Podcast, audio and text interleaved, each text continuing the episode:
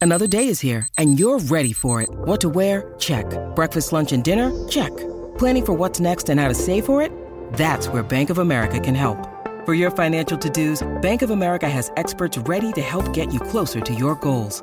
Get started at one of our local financial centers or 24-7 in our mobile banking app.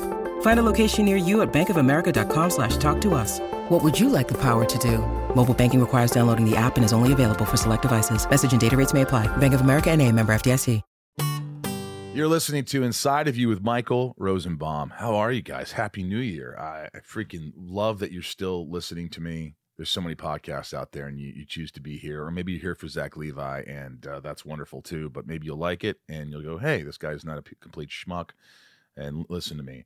Uh, it's important if whether you're listening on Spotify or Apple or whatever, please write a review of the podcast. It helps the podcast substantially. So if you like it, the least you could do is maybe write a review for me, the old man here, you know? Um, happy New Year to everybody. I hope you had a, a happy and safe uh, holiday. Right now with me, Ryan's in Hawaii. So sitting in for him is our editor, Jason Nelkin. Is it Nelkin, right? Nelkin's correct. Hey, Nelkin's guys. correct. How are you, bud? I'm good. How are you? I'm good, New Jeff. Year. And Thank you for editing the show. I love editing the show. you do. It's my pleasure. Oh, dude, he's great. He just came over today. I hadn't met him in, in person, and he came in my office. I was showing him around, showing him my toys. I believe I farted in front of you. You did. I did. I apologize. Nice pad, man. No, yeah, it's fun. thanks, man. It's uh, you know, it's kind of like built for a child, a man child, isn't it? That's how it should be. That's how it should be. Adults are just grown children. Do you have a girlfriend? I do have a girlfriend. You do. I don't. So I know. Ryan does. You do. We know. Bryce does. Yeah, Uh, he's married, and, I, and I'm solo. That's okay. I'll find one. Yeah, I wouldn't be so hard on yourself about it. How old are you? I'm 29. Oh man, you're just a kid, dog. Just yeah, I could be your dad. Yeah, I'm that would be- 49. Yeah, you would have. It would have been some sort of, uh, you know, accident situation. It for could have been an accident. at that at that age. but- Accidents do happen. yeah. Um, guys, I love you. Thank you. We're going to get to Zach Levi in a second, but just uh, make sure you follow us on the Instagram at, at Inside You Podcast and the Facebook at Inside You Podcast. And please follow us on Twitter at Inside You Pod. Also, you can go to the uh, online Inside of You store. Uh, you can get uh, Smallville lunch boxes. You can get Inside of You tumblers, brand new Inside of You hats. Uh, I got a new, the old script from Smallville called Lexmas, which is a lot of people's favorites. You can get one of those signed by me tons of stuff. Um, the Inside of You online store. Also, you can go to sunspin.com, my band, and get a Zoom with me. And there's so much cool merch. Stephen Amell and Tom Welling always wear my Sunspin hats and shirts, and uh, I appreciate it. So if you want to copy them, feel free to do it. Uh, also, I can't uh, say enough about my patrons. Those guys, you know, you guys. If you don't know what Patreon is, go to Patreon, p a t r e o n dot com slash inside of you. This is a group of people that give back to the podcast. They believe in it, they love it, and without them, I don't know what I do. So if you love the podcast and you want to give back, uh, you can give back anything. It doesn't matter. It it helps substantially and uh, you know I love them. I just did a Zoom with all the top tiers, um, you know, um, and we all zoomed together and talked and got to see their faces. That was cool. But it's become a real close family, the Patreon family. I think, um, you know, a lot of people have said, "God, I've made so many close friends through this this Patreon," and um, it's cool. It's cool. There's so many perks and things like that. So check it out, patreon.com slash inside of you. I'm also on Cameo. Um, I want to say thank you before we get right into the interview with those that supported echoesofhope.org for foster youth, those that supported uh, foodonfoot.org for the homeless situation we have in Los Angeles and all over the world, and uh, and the Ronald McDonald House. If you gave any money or if you thought about them during the holidays, I, I really appreciate it. And I know some of you did. And it makes me feel good. It makes me feel good that you guys are supporting me and supporting all these great charities. Um, that's about it, man. Uh, New Year's resolution. Uh, it's been five days. I'm not vaping anymore. Uh, I quit sodas, no candy, no like no chocolates, no chips at night. I'm trying to get in shape. I'm Nice, trying to be better to myself. Are you doing anything for New Year's resolution? I have no New Year's resolution. You have none. Uh, yeah. I just, uh, you know, uh, all year, I, you know, resolutions are for the whole year for me. Well, mine starts five days ago, and it's it's going to hopefully continue. I'm going to try and stay. I think you know with anxiety and things like that, if you cut out all the crap and see where you're at when you cut out all the crap, you'll get a better idea of who you are and how much better you can feel by not doing all the crap. Does that make sense? Definitely achieve equilibrium Achieve equilibrium. and then see where you're at. I like that. Achieve equilibrium. Let's get inside of Zach Levi. It's my point of view. You're listening to Inside of You with Michael Rosenbaum.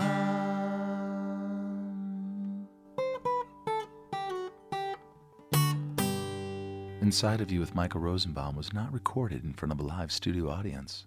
How are you, my friend? Oh man, I'm I'm really good. I'm a, I'm I'm today. I'm a little. Uh, I'm dragging a little ass because I had a lot of fun, and by fun I mean tequila, at uh, the premiere party last night for American Underdog. That was just last night. So American Underdog, the Kurt Warner story. Yeah. You play Kurt Warner. I do, yeah. And this premiered last night in And the Los premiere was last night. and- yeah, Where? Mann Chinese. And how much fun was it?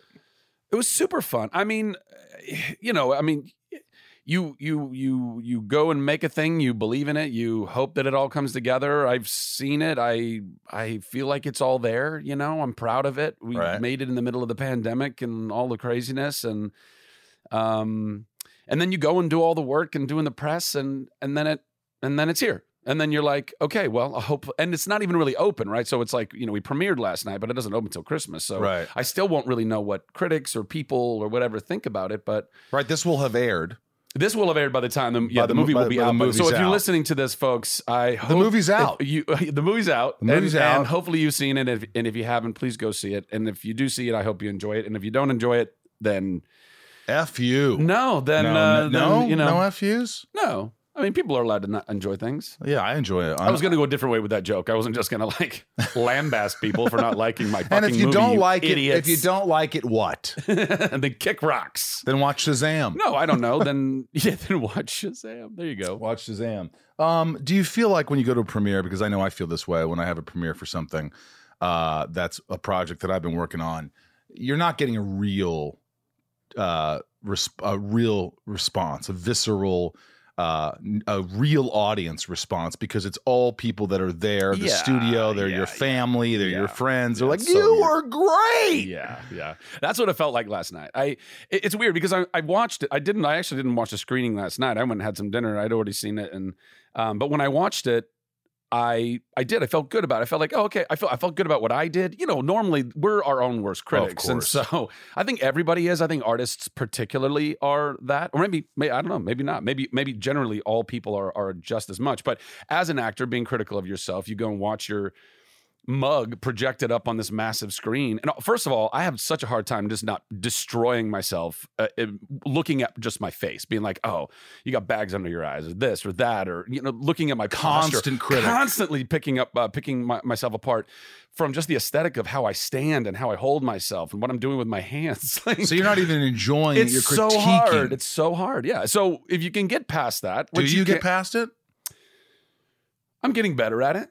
I think. I think a lot of therapy and medication has helped that. I mean, I'm not kidding. You Yeah, know? yeah. You know, I've watched so many things I've done, and I, I just it's so hard for me to get to the other side. When I watched Shazam for the first time, I, I genuinely thought people were gonna hate me in it. I, I, I couldn't. Why was that? I don't know because I was looking at all my choices and things that I made as an actor and in, in the character and was like, oh my god, do I just look like a big idiot? Am I just being a big idiot and people are going to be like, who is this big dumb idiot? You know, Right. Uh fortunately that wasn't the case and it worked out. And you know but it also that also taught me uh, yet again like hey you can't trust i mean we're we're going to dive into so much mental health in this anyway but just to tangent into it really quick it's like you can't trust your own mind which is very terrifying in some ways but also very comforting i find you know because because we are I, I i love this quote we are not the voice of our mind. We are the one who hears it and and Isn't uh, that the truth? and it's, it's from the the um, untethered soul, which I have yet to read, but I've read. But you like the quote. I love the quote. I love the quote. I, I, I I'm a horrible reader. I, I I just don't get to books nearly as much as I need to. Is it just a little ADD? Oh, certainly more than a little, yeah. But oh, I don't know. Also, I think I, you know, coming up as a kid in the '80s, like my stories were video games. I didn't Like I, I like a good book. I couldn't put when I was in high school and I read Brave New World. I could not put it down. It Wasn't that a su- soap opera? No, A whole new world. well, no, that's a song from Aladdin. Oh, the- Uh, ah, the, yes, the yes. Bold and the Beautiful. Uh, that's That's a- what I was thinking. that's Bold and the Beautiful. mhm, yeah. Right, right, right. Um, but you couldn't put that book down. No, man. And I, and, you know, in a lot of other books, I just like I cliff notes that stuff because I just couldn't stay in it. But Brave New World like rocked me, and we're also kind of witnessing it happening in the real world right now. In some ways, we can get to that later. Anyway, so yeah, man, eviscerating myself on screen all the time as an actor. But then again, you know, I've grown a lot. I've done a lot of therapy. We've talked about a lot of that therapy. Yeah. We talked about medications before, and that's been very helpful. And so, you know, watching American Underdog, I was able to, I think, get through some of that weird, you know, criticisms and kind of shut all those voices up enough to just get see through all that and be like, I, you know, I didn't totally hate myself. It, which then was a great. It was like, which Great means I must be great. I must be great in this. I must be great if I didn't. If, if I, I didn't kind of- totally yeah. hate myself, yeah. So I don't know. I mean, I'm proud of it. I, I really do think we made a uh, a good little movie, and it's got so much heart. heart and and and hope. I mean, it, and faith, and you know, there's it's it's a very inspiring story. It's a true story. Kurt Warner, you know, he was uh, he was this you know good old boy from Iowa, always wanted to be the next Joe Montana, and then uh, didn't get a lot of play in college in um, Northern Iowa uh, University. But he got just enough where he got this last minute, you know, a tryout with the Packers right out of college, and and he he miffed it. He just he couldn't step up to that occasion. It was it was way too much for him in that moment. Wow. Uh, he was a great player, but I mean, that was a lot. You know, he was watching Favre throw throw passes in front of him. You know, as they're going through like training camp. He's like, "What is this? This is insane." So then that doesn't happen, and then he kind of just he goes and wanders in the wilderness for a while. He had met Brenda, his now wife. he that- wanders in the wilderness. He just takes away. He goes away from football. well, yes and no. So like in the in the midst of all this, he meets his now wife Brenda, and she's such an integral part of their entire story. And you know, uh, he he in large part became the man that he is, the leader he is, and the quarterback that he was because of her love and her faith in him, and his love and her faith in in her and th- and her children. She uh, had two kids at the time.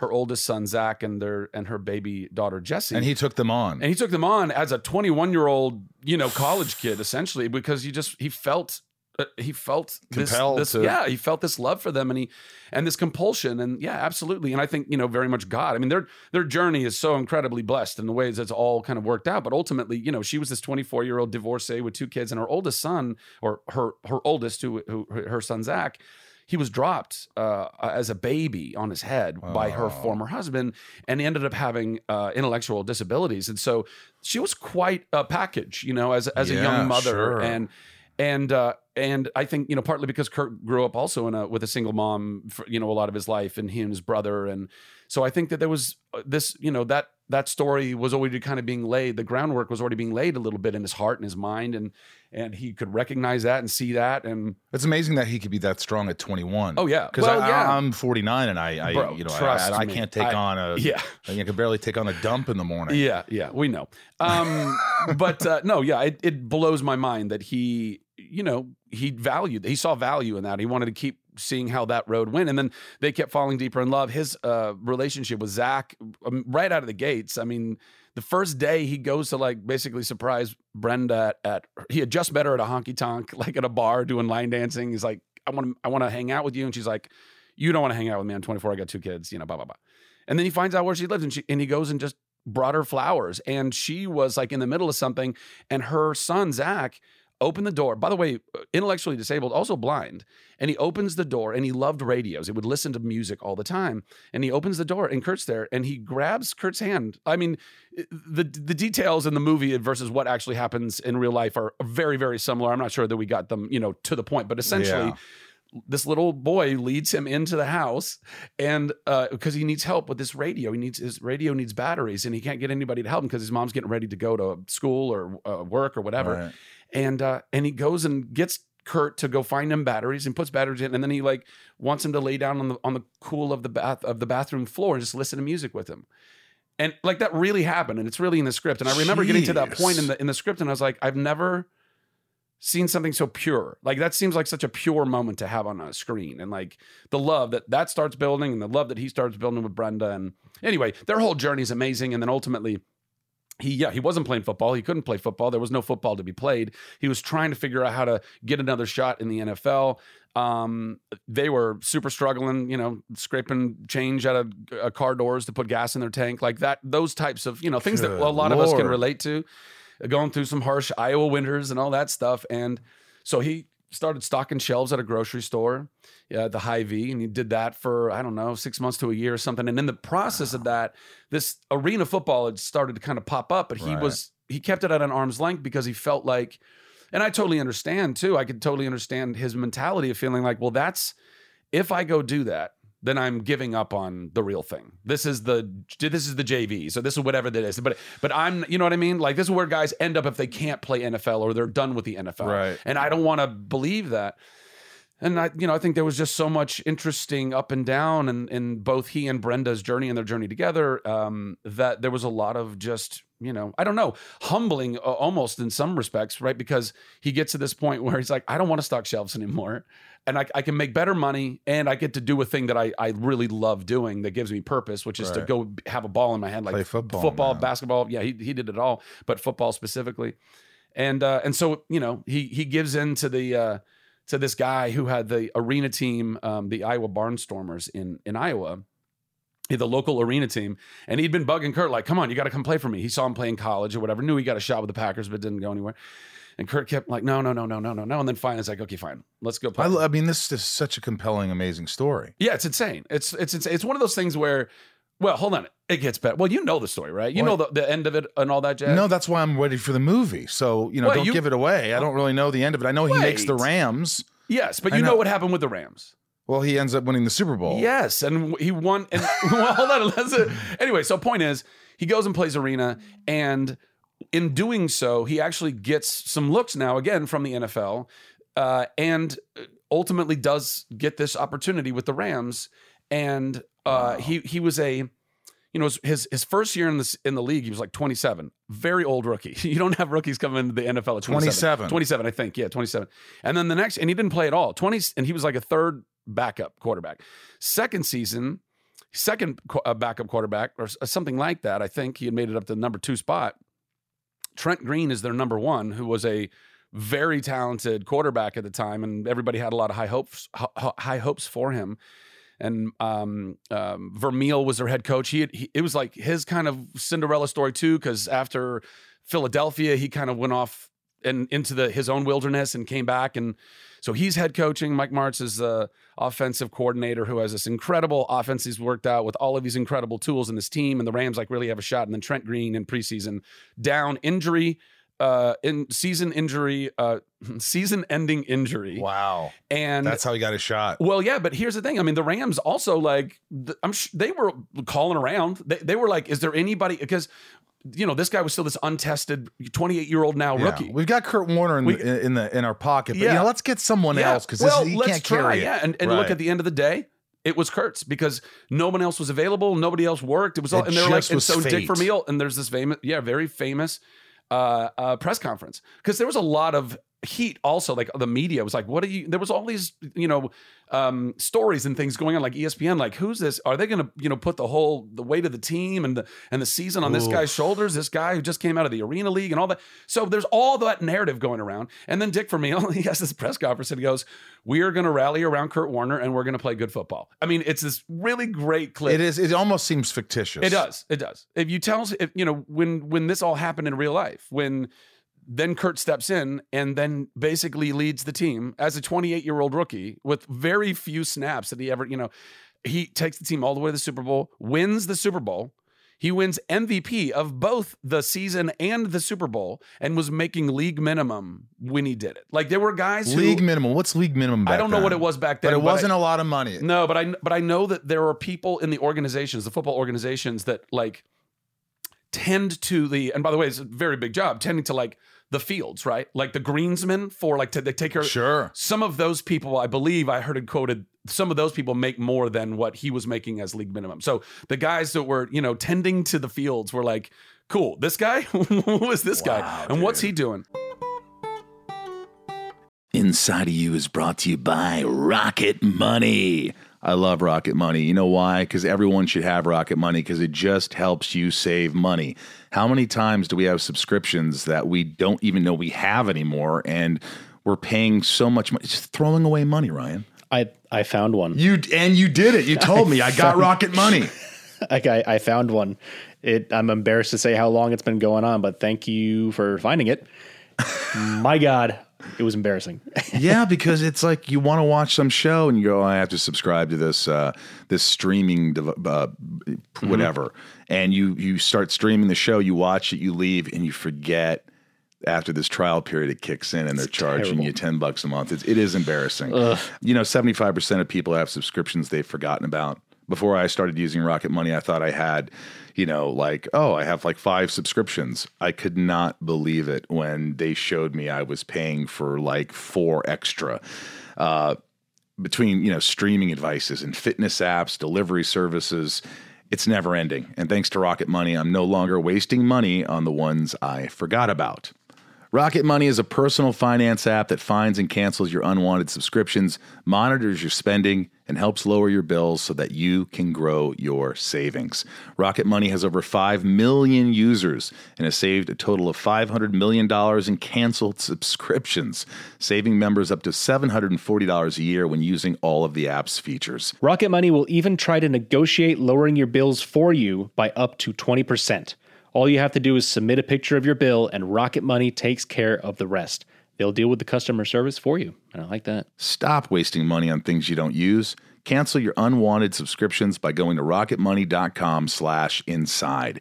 That's rocketmoney.com slash inside. rocketmoney.com slash inside. This show is sponsored by BetterHelp. I don't know how many times I have to talk about this, but it's so important. If you're sitting there right now and you're stressed or you're anxious or you have a lot on your mind and you just bottle it up and you don't know what to do, it's going to come out and it's not going to come out in great ways all the time. Um, BetterHelp has helped me substantially. Ryan here have been using it for a while. And I, you know, don't you notice when you don't use BetterHelp, when you don't have therapy? Oh, the weeks where I miss a session? Of course, yeah. Yeah, it's just it's it's it's like the more you talk about something, even if you don't think you have anything to talk about, things come up and it puts your mind at ease. And we all carry around different stressors, you know, big and small. And at times we keep carrying them around rather than processing them and letting them go. When we keep them bottled up, it can start to affect us negatively. Therapy is a safe space to get things off your chest and figure out how to work through whatever's weighing you down. Therapy from BetterHelp is helpful for learning positive coping skills and how to set boundaries. It empowers you to be the best version of yourself. It isn't just for those who've experienced major trauma, it's for all of us. If you're thinking of starting therapy, give BetterHelp a try. It's entirely online, designed to be convenient, flexible, and suited to your schedule. Just fill out a brief questionnaire and get matched with a licensed therapist and switch therapists anytime for no additional charge. I think people think, oh, what if I don't like my therapist? If you don't, you switch them. It's that easy. Get it off your chest with BetterHelp. Visit betterhelp.com slash inside today to get 10% off your first month. That's betterhelp, H-E-L-P dot com slash inside. When you need mealtime inspiration, it's worth shopping Kroger, where you'll find over 30,000 mouthwatering choices that excite your inner foodie. And no matter what tasty choice you make, you'll enjoy our everyday low prices, plus extra ways to save, like digital coupons worth over $600 each week. You can also save up to $1 off per gallon at the pump with fuel points. More savings and more inspiring flavors make shopping Kroger worth it every time. Kroger, fresh for everyone. Fuel restrictions apply. So things changed, obviously, after he won the Super Bowl. Yeah. Well, they They got had a payday. Y- Hopefully, yeah, yeah. I don't know. I don't know that you know. You don't know that part of it. Who knows? Who knows? You know. But um, but at the end of the day, it was just this incredible thing. We all happened. You know, we were watching it happening in real time. I was. I was 19, living in Ventura, watching this crazy shit go down. I was like, this is history happening in our lifetime. Like, what the heck? And then also because you know, being a person of faith and he he, he being a person of faith, there was that spiritual kind of connection too, and even more inspiring in that regard. And uh, so yeah, and that Are, was. are you guys close? I would say we're pretty close at this point. Yeah. Was it was it weird in the beginning because it's like I'm playing you where you kind of like, you know, I want to do you right, man. I'm, you know, this is, I'm, I'm only as good as the script here. I'm going to give you some personality. What fears did you have going into that? I mean, the fears that look when we take on a fictitious character, there's nobody that can really hold us. well, a to- real character. Oh, you're saying, No, you're, no, no, no. example, I'm- I'm- example. exactly, yeah. Example. No, Kurt is very fictitious. He's very a, He's a fake. fake person. He is a phony man. Um, so, so yeah. Um, but yeah, if we take on a fictitious character, there's nobody, there's nothing to really hold us accountable to some yeah. expectation. Not really what we get to do, unless Right. there's some canon like. You know, I'm I'm actually grateful. Like with Shazam, I'm grateful that he- Shazam wasn't as well known a superhero because if you go take on Superman, Batman, Wonder Woman, whatever, everyone in the world has an idea of what you're supposed to do with that character. Right. I don't envy any of the pressure that Cavill or any of our Batmen or uh, or, or. Brandon Brother Affleck or or now you know Gal with Wonder Woman. Anything that's so Embedded. iconic, it's in- iconic. right. It's like that. There's a lot more. Shazam. I got a little more, I think, creative license with it because there are uh, also a couple different. Iter- well, every superhero has a lot of different iterations of them by this point, with all the different like universes and multiverses and dimensions and yada yada. Um, but I had some some real fun latitude in that as as Kurt as a real person who, by the way, you know, this isn't like this is not Daniel Day Lewis playing Abraham Lincoln, who's well dead, and there's no footage that you can hold up. Right. You know, I think maybe I heard once that there's maybe some crazy recording of his voice, a little bit you can hear somewhere. I don't know, Right. but there's no real, you know, content that you can hold that person. So, like you said, you're not held accountable. So it's Yeah. easier. It's a little Uh, easier. but perhaps, perhaps. And by the and by the way, Daniel Day Lewis is a, a god among men when it comes to acting and all his incredible talent. So I don't think he, could he'd crush it either way. yeah. I just knew that stepping into being Kurt Warner was definitely going to be this thing where you know there's going to be that extra level of people going. I didn't know Kurt like that. Do they look alike? Do they talk alike? Do they act alike? Do they, you know, what what is their what is sure. you know, Plus, how many footballs have you thrown? n- not many, bro. Certainly not well. I mean, I got like a two month quarterback crash course. Did you feel like you really improved? Oh, definitely, for sure, yeah. Like I mean, you were like, I could still throw a had- football. How far can you throw a football? Um, I could throw a pretty far football, man. I- 40, 50 yards? uh, uh, at least, yeah. I think I, I'm That's- not at least, but I mean, yeah. I think I could. I could hit that. I That's think I was throwing a 60 actually, uh, A- and but relatively not, like, accurate. Sure, but like I also had incredible doubles, right? Like I had one double. We have so many takes and so much football to be played, and th- all those throws need to be dimes, like perfect, because the camera is coordinated. It's like it's like so they didn't use many of your throws, probably. No, no, I think I actually got quite a few in. But th- what I'm saying is that I could throw 60 and I could hit that. But how consistently, if you need that to be the exact oh, shot Oh, over and over and over again, right? And you got full ass men, grown ass men that are playing actual real football on the field, essentially. Like they're really hitting each other and tackling each other and r- running full out. So, you know, you want to make sure that they're, everyone is coordinated and that everyone's getting the best pieces that they can get. So Right. you want to have that guy who's your who's your sniper who can be in there to take care of that. And then also, I had so I had basically I had two doubles, Will and Deke. And Will was my, you know, kind of more of my physical double and and and arm double. Deke was he was the truck man. He got all the hits, like all the heavy, heavy, heavy. hit. Like I took some hits, and I wanted to take some hits because uh, not that I'm super method or whatever, but I was like, I can't be a quarterback and never be tackled and never like know what that feels like. How does it feel? It sucks, of course. What do you mean? I, honestly, the, the worst part about it was just like I'm, I'm not used to the whiplash in my head going back and hitting the uh, and hitting the ground, and with the weight of the helmet on. So like the next day after I you know hit a stiffness, few- heavy dude, stiffness. the, I was like, why is my neck hurt so bad? And I and then I put it together because I'm wearing this this weight on my head, Jesus. and then getting snapped back. But whatever, dude. I, I it was so fun. It was so cool. And and my hits were like you know half hits, quarter hits, whatever. Did but Kurt come up to you after the movie? Was there a moment where he said, thank you, or you did me right? I mean, he, yeah. Well, he, we all saw it kind of separate. We saw different um, uh, early like screeners. You know, like he was with his family in Phoenix, and they got to see it, and I got to see it. Uh, I think it, where I was in Atlanta, and um, yeah, man. And we've done a whole bunch of press now together, and we've And they've asked that question, like, did he do you right? Did he? yeah, yeah. I think look at the end of the day, it it all it all did him and Brenda and the and the kids and the family right. You know, I think obviously there's going to be some people out there who are naysayers or people saying, "Oh, it didn't go down exactly like this or that or whatever," but they don't understand that this is what the heart of the movie is. We you only got 2 hours to tell a story. And you can't put A every life story, a a life, Well, yeah, right. well, uh, at least a part of life. You know, it's like from Yeah. you know him from 21 to 28 essentially. Right. And they hired this 40 year old, this 40 year old guy to go well, and be you know, you shave, you put some makeup on, you look younger. You know, you dye the hair. you dye the It goes hair. a long way. I don't think people were worried about goes that. a very long. I don't Nah, think people nah, were nah, worried about that. No, no, no, no, no. It was it was fun though. It was it was a really incredible experience, and I learned a lot, and I grew a lot, and So where can they watch this?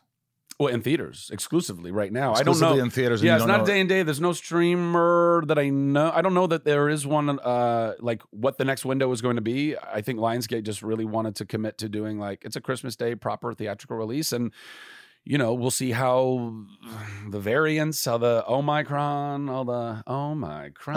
Omicron. Uh, but movies like this do well. You look at movies like Invincible with Marky Mark Marky Wahlberg. Mark Wahlberg. With Wahlberg, and I mean, the movie did really well. Football movies tend to do well. Oh, well, true, uh, true, True stories, stories true stories in well. general, true People sports stories, and true sports underdog stories. You know, these Cinderella Yeah. stories. They're, they're all great, and they tend to be. You know, first of all, they're great just because your source material is so already inspiring, right? It's Right. like this. Every people even know the story, and they still want to watch the movie. yeah, The- you know Of what I mean? It's like you, you want to.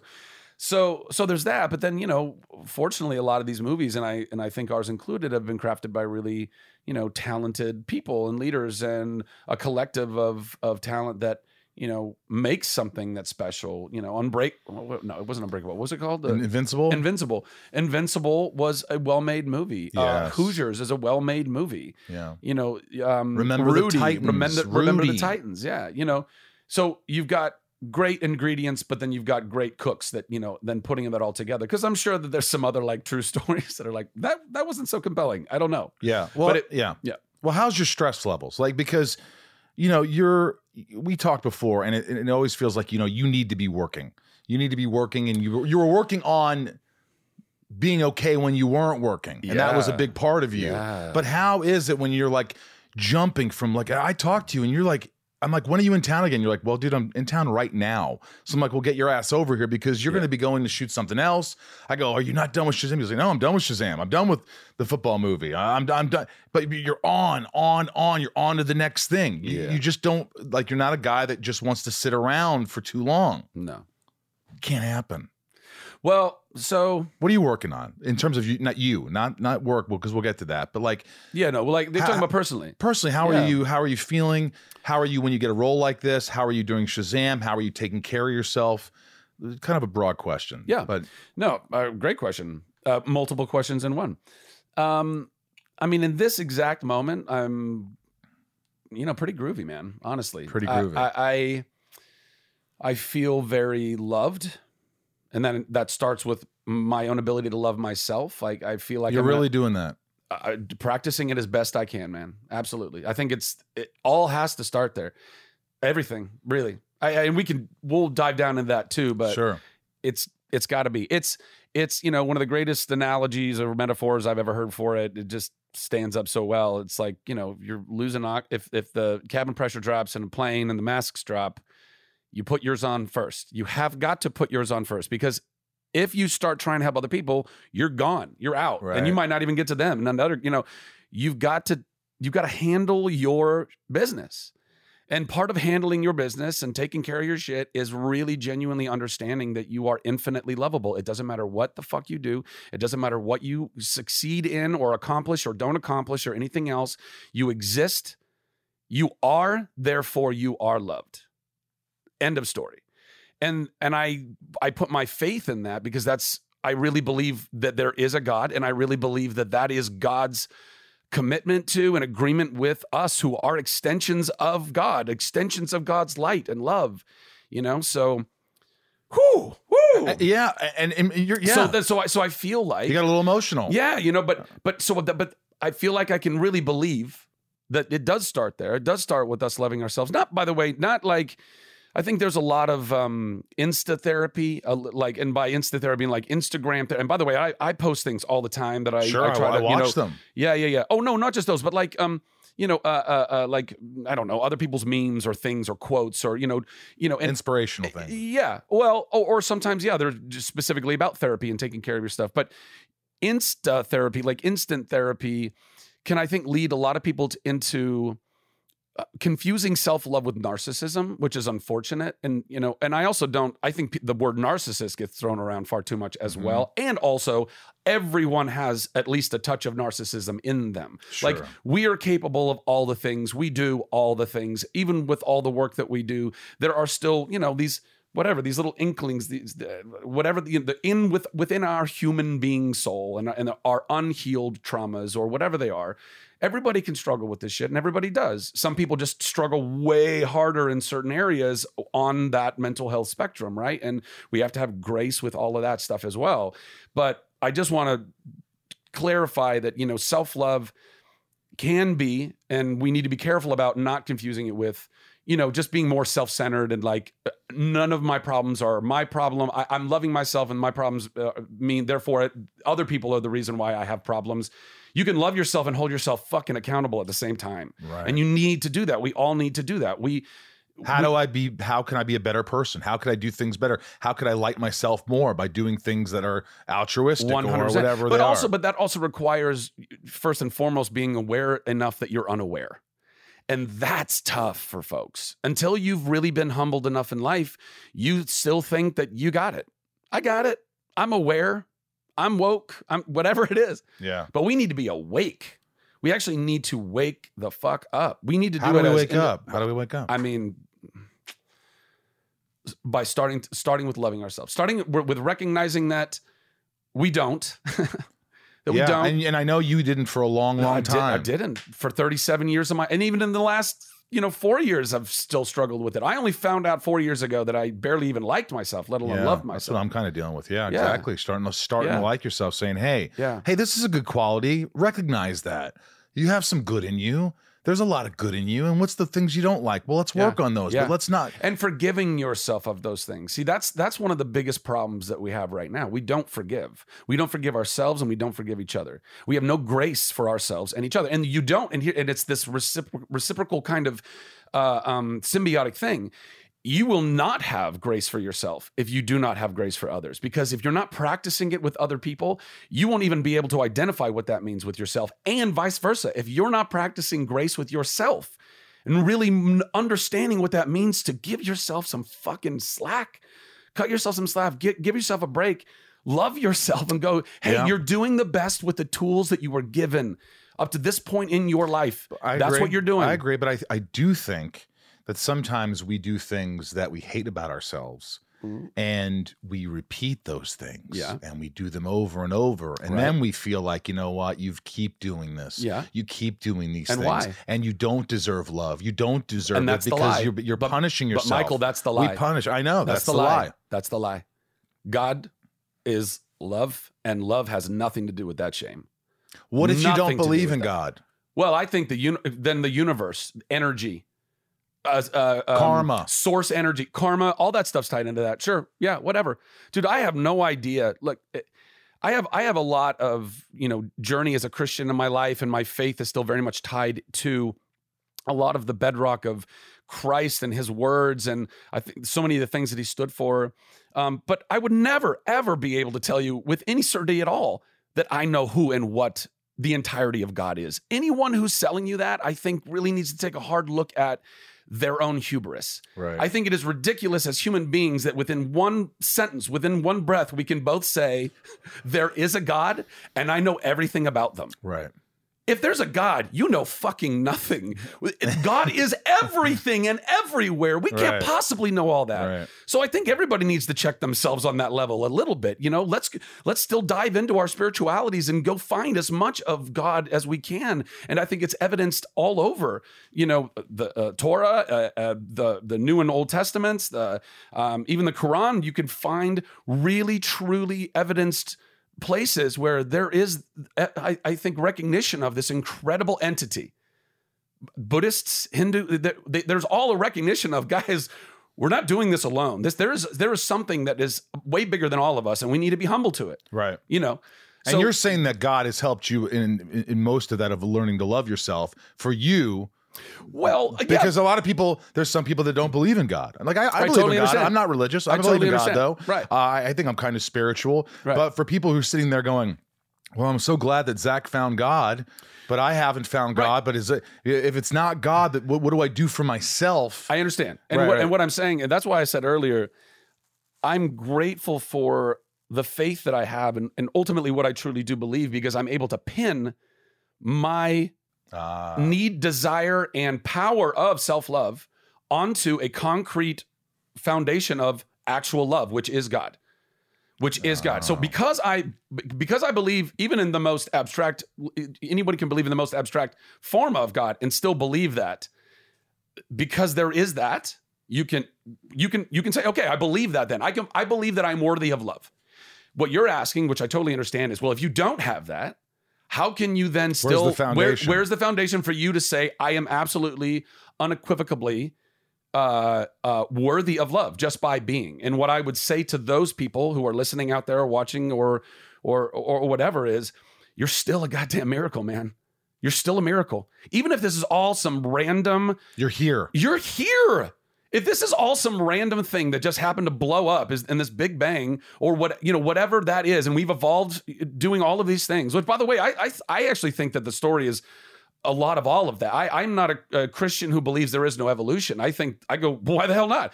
Okay, Yeah. God's God. If God wants to like do things and evolve animals along the way to make all the things that God wants to make, rock and roll, you know? Right. Like, I don't know. There's also like Christians I know that are like, you know, super like, oh, I don't know astrology. I go, I don't know. Who's to say that God didn't do all of the things and also like made this whole universe to in at least in part be this cool Yeah. celestial clock that makes us all different in cool ways. Like, who are you to say what God is doing with whatever God wants to do? But what I like about what you just said, but you, uh, if you rewind just a little, you said you're fuck, you're here. You're here. We're You're a miracle. So You're a miracle. Even regardless of, of whether you're a miracle or not, even regardless, you're here. No, you're well. so no, you even are, on this, That's okay, still a it- miracle. It is still a miracle. No, no, no, Mike. No, hear me out. You can be a miracle and connect that to some spirituality. You're also just a scientific miracle. The odds of you existing, the odds of this planet doing what it's doing, and that all of us, all of our individual spirits and energies, whether that's an energy that's connected to each other or a bigger thing, or it's an energy that's just exclusively within you, you have actual energy, glucose, and all that shit flying through your body. The coffee we, that we're drinking, the sunshine that we're feeling, that's all real energy, that's all real science, and that's all a fucking miracle. This is a miracle place. So you can either decide I am worthy of love because I was created intentionally by an incredible artist and architect, or I'm a miracle and I'm worthy of being loved because I fucking made the lot. Look, guys, I, lottery. Hey, Right. my life force happens to exist right now, just randomly. Whoa, that's crazy. Yeah. But also the fact that you're here, and while you're here, if we only have one life, why not make the most of it? And why not at the same time, why not try to accept eh, who you are and appreciate who you are and just become a better person? Certainly. Then that's how you're going to learn. If you don't make changes in your life, to me, you're never going to love yourself if you don't love yourself now. If you don't make changes, if you're doing the same thing, you know that whole thing that if you, you repeat something that's not Insanity. working is insanity. Yeah, everybody doing the same it. thing over and over right, again, Right, right, expecting a different result. Exactly. I, I think that you know you have to do something, and what that can do to learn to love yourself is uh, altruism. To to to be helping other people. To to being a good person. To being the best person that you can be. Certainly. and you're right, but Certainly. forgiving But yourself start is with you. yeah. You yeah, have got to you got to radically love yourself. Radically, man. Like that's accepting everything, accepting that you are exactly where you are and that's okay. Radically accept that the life that you've lived up to this point, you did the best that you fucking could. You have to we have to do this. We have to radically love ourselves But I and think a lot of people will say, I didn't do the best I could. I could have done better. no. And I would say no. Because you haven't. because you haven't, and that's okay. And you haven't, not because you're a bad person, but because you literally have synapses in your brain that were programmed completely unbeknownst to you or your parents or any generations prior to this. Right. We're just now learning right now how our behaviors are so unbelievably wired into our our, our, minds, our, our our our bodies. From by the way, also generational stuff that even predates even the na- the nurture, just nature stuff that's in our DNA, and we science is is showing us all this stuff, which is even more reason to give yourself a break. We are not. We do not. We our I mean, gosh, our minds alone, the, the way that our minds can get so hijacked by just little bits of hormone changes in our bodies. Mm-hmm. And we and we think that we're absolutely operating at our highest ability to do the best that we can all the time. Give me a fucking break. No, we're not. Give yourself a break. You were doing the best. If you were abused as a child and you've got all this unhealed trauma in you, chances are you're going to do a lot of shit that you aren't proud of or, Or regret later shit. or Right, whatever right, or right. still doing it. And guess what? It doesn't this does not, by the way, this is not a license to go do stupid shit or things that are hurtful to yourself or other people. We have got there is still accountability that people need to understand that that Sure. you know pe- but we can hold people accountable. We can hold ourselves accountable and hold others accountable without dehumanizing them in the process. We dehumanize ourselves. We, uh, in our subconscious and the way that we talk to ourselves, our self talk that we learn from our parents. My mom and stepdad were harsh in the way that they talked to me. I know they also loved me in the best way that they could. I've gone to enough therapy to recognize that Right. they were fucked up because they were fucked up by their parents. And it's this generational thing that's handed forgive. down. Yes, You've because you learned to have to, because you have to. It's not because that they weren't unforgiveness, wrong. because unforgiveness is not about them anyway. Unforgiveness is like drinking poison, hoping that the other person's going to die. You're holding on to this thing that's just festering in you and killing you. It's darkness and it's a lie. And and yes, you you are therefore not being able to even practice the best self-love on yourself because you're hung up on this person and your inability to love them. And, and not understand that- Or your feeling of their inability to not love you, if that makes sense. Sure. Does that make sense? I think so. Yeah. in other words, in other words, their inability to love you, like you can't control things. There's certain things we just can't control. One hundred percent. But again, that's but again, that's all part of the radical acceptance of it all. You know, it's like that's one of the first. I forgive you. You'll never understand Yeah. me. You'll never be the mother or father that No. I want. No. But I love you, and Yeah. I and then that yeah, and but I, that's but. I can also have boundaries. right. You know, that's this is again one of the big weird things that I think human beings don't understand. Like you can both absolutely love someone and absolutely not want to hang around them ever. Yes. Yes. Or have anything to do with them, I understand. or that. like the way that they handle themselves in their life. right. Love is not just amplified, graduated like. Like and love are two very different things. I always say feeling that in love, yes. feeling in love feels like a high like. Which, but but again, feeling in love and, and actual practiced love are two very different things. And I think that's important for everyone to understand for myriad reasons, not the least of which having healthy romantic relationships, but even how you handle your family, your friends, how you handle yourself. Do you set your boundaries for yourself? Can you love someone and not like someone? Yes, that's what I'm saying. I mean, uh, uh, I mean, honestly, like really 100%. dislike someone. love them. 100%. I have 100%. where I'm like, you We're know, called to, I think. told my mother once. I said, "Mom, I love you. I love you, but I don't like you. I don't like you. I would never hang out with you if you weren't my mother." what was the context of this conversation? Were you having a fight? Uh, no, I We think don't it- have to get, get get all down into it. No, I'm I think it was just it was just more of an honesty. Like you know, I don't like the way you act. I don't like the way you treat you have treated me or or behaved. I don't like all these certain things, but I do love you and I do forgive you, and you're my mother. Mhm. But I I don't necessarily like you. There was a there was a wrestler. I don't know. why I'm saying this, but it just makes me laugh because we're getting serious. But there's a wrestler, and his name was Brother Love. And brother used Brother Love used to look at Hulk Hogan and say, "Hulk Hogan, I love you, but that don't mean I like well, yeah, there you go. I mean, that's, there that's you go. there- there's something to be said about that. There you What, go. The what do things you, we learned from the WWF. What's up, everyone? It's Reality Steve, your number one source for all things Bachelor Nation and reality TV. Every day, I'm giving you the behind the scenes juice and your info on all your Bachelor Nation stories and also interviewing some of your favorite reality stars. My name has been synonymous with spoilers, but I'm so much more than that. Give me a listen. The Reality Steve Podcast, part of the Bleav Network. Just search B L E A V on YouTube or wherever you listen. By the way, Ryan, do you love yourself? Yeah, sure. You do. Sure. Why you not? didn't even hesitate. Why is that? Why do you love yourself? What's the first thing you can think of when you when you say that? Jesus, man.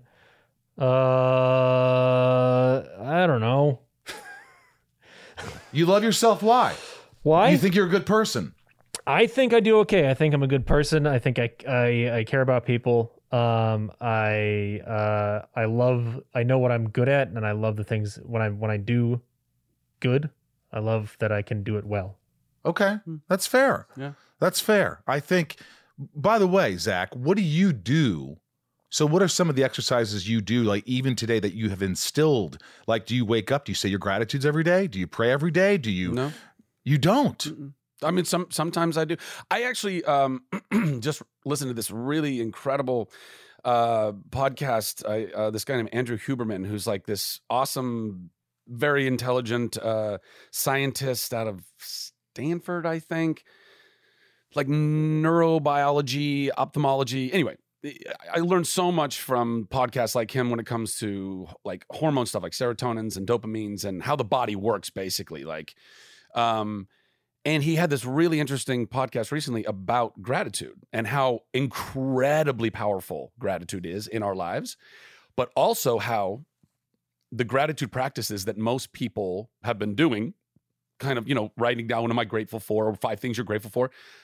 They've done laboratory studies that type of gratitude practice has maybe some positive effect, but not nearly the effect that they discovered, which was if you are even told a story or see something go and go down in front of you or tell a story yourself to yourself of like essentially literally a story like a little narrative of like you know um i or, or if you saw if you saw uh an old lady you know trying to cross uh the street Acts of kindness. I, well not even, but not even necessarily acts of kindness although i think they're always kind of intrinsically tied to the gratitude someone shows someone else so if you watch someone be grateful and they and say thank you and you see Oh. gr- see gratitude happening and so yes if if you go involve yourself and be Feeling around gratitude, seeing, seeing gratitude being felt absorbing. uh, uh, uh, uh, yeah well absorbing but essentially uh, it, witnessing it you know like that you're that you're witnessing it somehow like that- on like for instance on Instagram you see somebody like uh s- saving a dog it's on the dog tracks and a Sure. train's coming and the guy runs out of nowhere Sure. risks his life Yeah. and saves you you're like oh my god Well, no, no, but again, it's not the act of kind. It's like it, watching that dog jump all over that person, like thank you, thank you, thank you, thank you, thank you. That is what does it. Watching again, it's an old lady trying to cross the street and and you know traffic and stuff, and she has some bags, and some, these guys come up like, hey, we'll help you, help her get across the street, make sure the traffic doesn't hit her, get her to her car. That's all great. And again, the more you associate yourself in those types of situations, as we all should, we should all be helping each other all the time as much as we can, right? right So the more we act in these acts of kindness, then therefore the more opportunity there will be for Gratefulness. displays of gratitude. And the more other people, including ourselves, can see these displays happening, the more deep our own gratitude practice becomes and the more positive effect it has on our body on a literally a physiological level, bro. It is mind blowing. So I would highly That's- that's everyone should go listen to this. Yeah, Andrew Huberman he talks about uh, gratitude practice and stuff. so if you're going to listen to another podcast ca- come check it out. Come come back. Come back. But listen yeah anyway so so so that's the long way around of saying you know what my my daily uh my daily practice man it's it's evolved so much you know depending on where i was in my life and where i felt my, felt my mental or emotional or spiritual or physical well-being are at in any moment in my life. And right now i feel very stable. I feel very solid. I feel i feel very connected to god uh, throughout the day because I try to be very cognizant of the fact that God is everywhere all the time and uh, uh, very much a part of my life and everyone else's. And you can recognize that in nature and each other and opportunities. And, you know, I mean, I'm reminded of God literally every time I go and do a a, a- pr- promotional thing for American Underdog. The fact that I even got to do American Underdog was completely fated. Like I felt God's, you know, I use the term God's fingerprints. Like I felt God's fingerprints were all over it. I wasn't even supposed to do that movie. That I wasn't going to be available for it. They were, I was going to be shooting other stuff, and they were going to be making that. And then the pandemic, and then everything got wiped, and then all of a sudden I was available. They wanted to spool it up. They were like, "You were one of our first choices. Would you want to do this?" Read the script, already knew the story. I was like, "This is incredible. Let's go make this movie." And it and it also helped, you know, genuinely like going back to the beginning of the conversation work, work, work, work, work. And I have had a hard time sitting in that pandemic. I had a real hard time sitting in Yeah. that pandemic. My, my mental health went woo, woo, woo, woo, way down the drain again. And I call you. I'm like, Yeah. hey, what are you taking right now? Does Yeah. it work? And we talk about like Yeah. different things we're taking and trying to get the right concoction or the right recipe to to help us a little bit Well, for the things that we're doing. One hundred percent. So I thinking my mental health was much stronger, and then not, and then sitting and not working, and not, and it's not even my fault, right? So like, if I wasn't working because I wasn't booking things or auditions or whatever, you can kind of be like, it's on me. So then I can, then you can rationalize blaming yourself Right, almost. Right. But I'm sitting there feeling like I'm failing my life because of nothing I did, but just because of a thing that happened and I'm not working and I'm not doing the thing that, again, I was deriving so much of my identity and worth out of, which was not good. And a good check to me to recognize that that was a whole bunch of work that I still had yet to do and still continue to do, right? Obviously.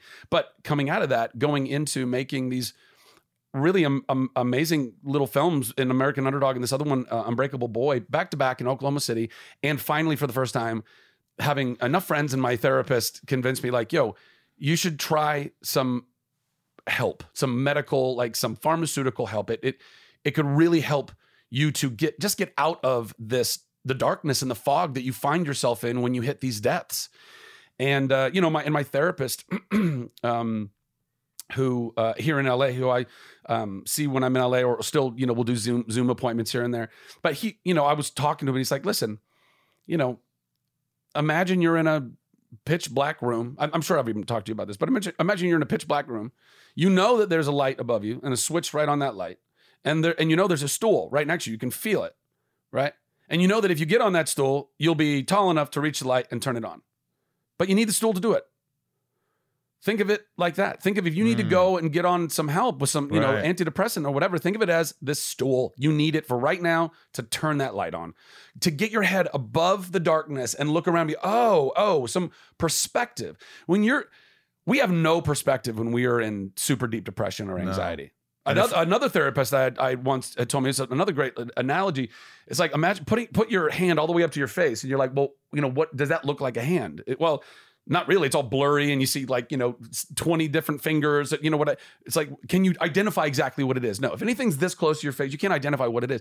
You just have to pull it back a little bit, and you go, oh, that's my hand, and that's another kind of analogy, if you will, of like you just you need to get that perspective. And if you're still stuck in depression, hardcore depression, you have very little perspective. And well, you have perspective, right. it's just completely fucked. Right. That's that's where the lies can really get to you. That's why you, you- if you, You start believing you start that believing aren't things that are not real, and that again, like understanding just how much our bodies can be hijacked. Have grace with yourself. If you're stuck, guys, if you're listening or, or watching this right now, if you are stuck in a darkness right now, have grace with you. Your mind is not working the way it is supposed to work. Your serotonin levels are down. Your dopamine levels are down. Your norepinephrine levels are down. Whatever is down, that can be that can be balanced. That can be helped. That can be helped through uh, through therapy, talk therapy, all manner of different therapies. It can also be helped through psychiatry and getting some type of medicine that can help stabilize you, so you can help s- feel and see yourself and the world Have and how a- you fit in right. it more clearly. have so, a semblance of normalcy Yeah. in your life and Yeah. also you know what i will say about that is like it, it takes time you know i've been going through some different meds because you know my body reacts differently Yeah. and so you know i the last thing i was on i just was constantly fatigued i felt like a zombie Yeah. and i'm like all right well that's not the you know you can't let it get the best of you i'm like all right what's the next thing Yeah. let's see if there's something else that uh, I, I can work with that's Yeah. Just you know uh, so I think that that that is is important to know too. Yeah. It does, doesn't happen the first time you're like, oh, I got on meds and this No, this, no, this no. is terrible. Yeah, no. because you know it's Well, like yeah. you you've changed meds. No, when I when I finally yeah when my when I was finally when I finally let go of whatever the fears of the stigmas of like uh, being a person who needed uh, uh you know medication to help him emotionally mentally stabilize. You know, and this I've been talking about mental health for years, and I, I, I all I want to do is destigmatize it. And yet, even for somebody who talks about it, I, st- I still feel those stigmas and those fears. We all do, you know, P- particularly when you have poor mental health. You're not thinking clearly. You're not seeing clearly. You're not feeling clearly. So those stigmas and fears become giants instead of just being like, no, what am I talking about? That's ridiculous. That's not at all. Because there are so many people that require this assistance. And by the way, something my therapist told me, he goes, listen, once you're on the stool and you turn on the light and you look around, maybe you don't need to stand on that stool anymore. Maybe you're able to step back, step down, and the light stays on, and you're That's good, and you're good. And and but furthermore, and also maybe Zach, maybe you need to stay on that stool for a long time or forever. Who knows?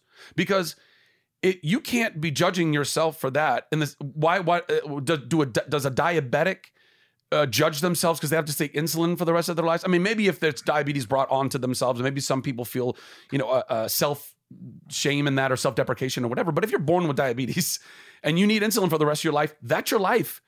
Are you should, uh, should you ju- judge yourself and shame yourself because that's how you're you're built? That's your DNA? Absolutely not Right. and you know and dent- and mental health is like dental health man it, it's it should be treated the same we get these little cavities of stresses and anxieties and depressions and lacks of self-love or value or whatever it is these little little teeny mental cavities and we don't do the work to to eradicate them when they're little and then they rot and fester and rot and fester become full-on needed root canals later on but still fixable still fixable you can Right. still get there you can still do it you know Good analogy on so that one. yeah, cheers. I mean, I, I think I about it a li- I lot. like you that know? analogy. That's but, really But at any rate, and you know, in therapy and, and meditation and prayer and and and and medication, all these things, these are ways for us to blush, blush, brush and floss our minds. You know, and and talking these things out. And so anyway, going up into Oklahoma to go do these these incredible films that were really life changing.